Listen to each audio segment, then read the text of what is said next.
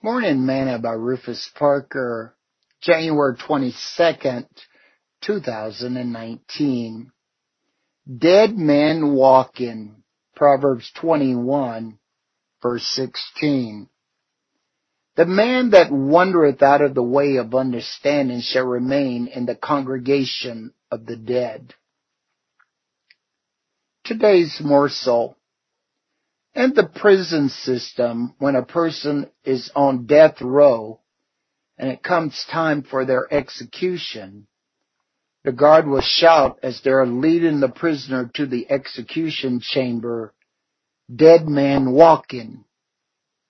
I often wonder how many dead men and women are walking not knowing it because they have wandered out of the way of the Lord. Paul said that many are now the enemy of the cross. Many have chosen to go back to the way of the world. They who separated themselves become sensual, having not the Spirit. But ye, beloved, keep yourself on your most holy faith, praying in the Holy Ghost. Keep yourself in the love of God, looking for the mercies of our Lord Jesus Christ unto eternal life.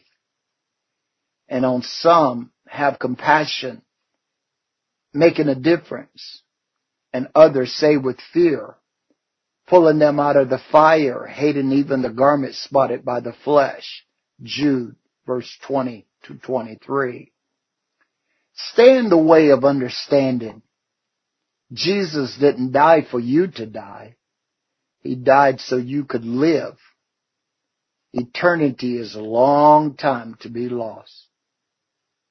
Sing this song with me today. Oh, there's a highway to heaven. None can walk up there but the pure in heart. Oh, there's a highway to heaven, walking up the King's highway. Thought for today, be a living man walking.